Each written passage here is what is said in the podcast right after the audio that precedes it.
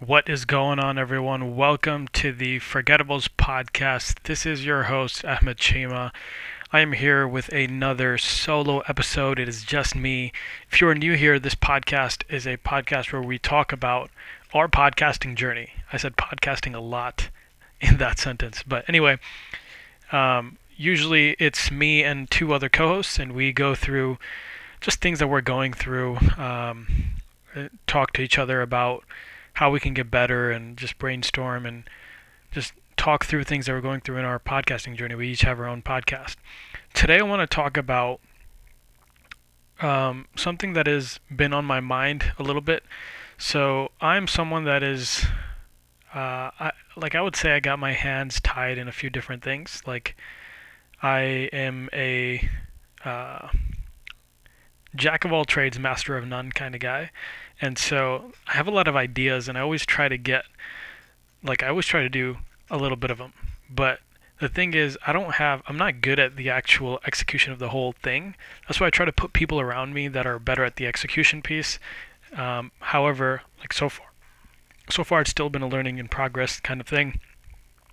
And uh, I want to talk about one of the one of my co-founders for one of the companies I have he um, he submitted a design and he was trying to get one of the things we're working on he was trying to get it on notability right? And so notability is this app where you can have like interactive pdfs let's say right? Like just if you haven't used notability that's the best way i would kind of frame that. Now it's an ipad app and you can kind of write in pen and so it's supposed to be like an interactive thing where you can take notes and like all this stuff. So he submitted this design to them. It, it took him like a month to get the right contact information, and he finally submitted it. And they got back to him, and here's what they said. Let me actually pull it up and read it to you guys. He said, "Hey, we're actually working on." Uh, with something like this already. Uh, it's just the exact same idea. We're glad to see that the concepts that they proposed are aligned with yours.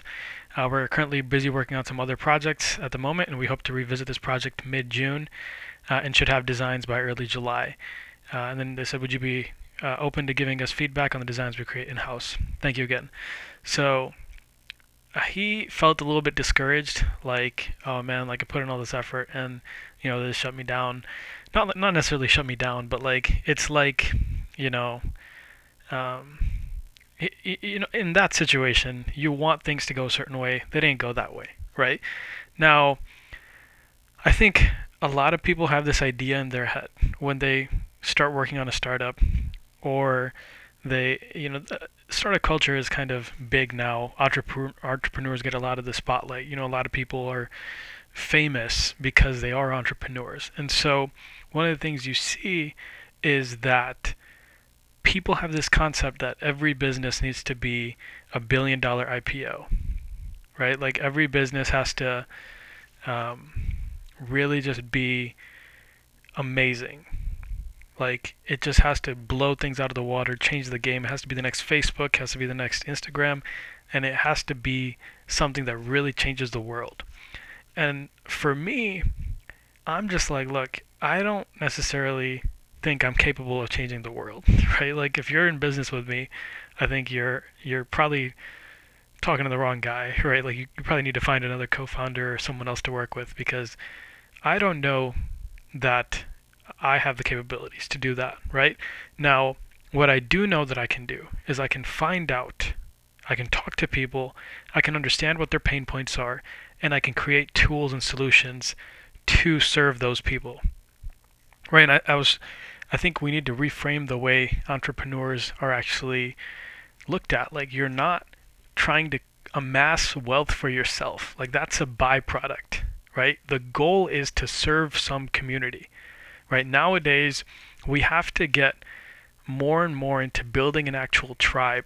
I think what we're going to see, and I've heard this somewhere, so don't like, don't think I'm coming up with this deep stuff on my own, but like, in the coming days, coming weeks, years, it's going to be more and more important to have a tribe, a community, to actually uh, get change, make change happen, right? Like if you want to create a product, you want to create sales, you want to create a business, right? You're going to have to create a community and you need to serve them.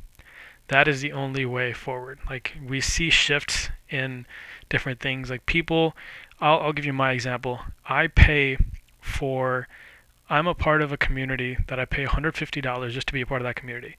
And then I also pay for a newsletter, which is I think like 300 bucks a year.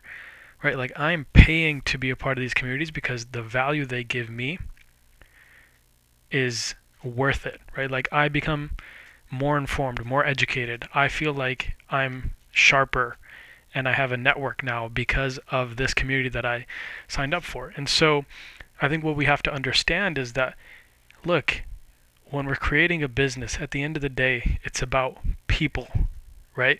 I think Amazon's done a great job of understanding the consumer's needs and wants even before the consumer understands them right? Like I don't think people ever had this idea that I need something to be shipped to my house in a day, right? Amazon figured that out before the customer even wanted it or thought that was even a possibility, right? Like uh, if you look at uh, some of the other things they've done, some of the products they've made, it's like you, they've anticipated these needs before they've even happened, right? Like Alexa, for example. I hope she doesn't turn on. Like I, I never thought. I'll, I'll give you my example. I never thought having the ability to turn off my lights with my voice was going to be something I needed or I wanted. But once I tried it, it is so hard to go back because you can literally you can go to bed, you can start reading, and then when you're tired, you you don't have to get up out of bed to turn the light off. You can just literally just say, "Alexa, turn off my room." Right? And so that's what you have to do as a business owner is understand who your target audience is and create a product for them, serve them in some way. And this is the same concept when it comes to podcasting. I think I talked about this yesterday too. Is like, look, understand who your target audience is. You know, you want to earn trust. It's the same thing, right? Like, understand who they are and what problems they have, and create products, create solutions that serve those needs. That is how you will be successful. And don't judge success by the amount of dollars that are in your pocket or the amount of followers you have on Instagram. Judge success by the amount of people whose lives you're able to benefit, right? People whose lives have gotten better because of a tool or a service that you provided. That's the true measure of success, right? Uh, when it comes to a podcasting, I'm going to bring it back to podcasting and then we'll call it a day. When it comes to podcasting, what that means is you should measure your success not based on how many downloads you're getting, but how much feedback you get that hey i tried this thing that you told me about in my business and it really got like you know i, I saw 10% increase in sales or whatever it may be right? Like if you're a like we're a podcast about podcasting right? Like i listen to your podcast and this tip helped me and i'm able to double my podcast output right? That's the kind of feedback we want to get. That's how we know we're doing our job right all right remember the key takeaway for today judge success based on how many people's lives you're able to improve and not based on the amount of money or anything else that comes as a byproduct. Don't confuse the byproduct with the actual goal. Right? The goal is to serve people. If you are in business, if you're an entrepreneur and your objective is not to serve people in some way, you as the boss of the company, your job is to serve your employees. Your employees their job is to serve their you know their customer whoever that may be. So if you have like managers their job is to serve their direct reports. The direct reports they deal with the actual customers. Like they have to serve. Everyone should be serving. You can create a culture of service. Whatever line of business you're in you will be successful. That is all for today. Thank you so much for listening. We will see you next time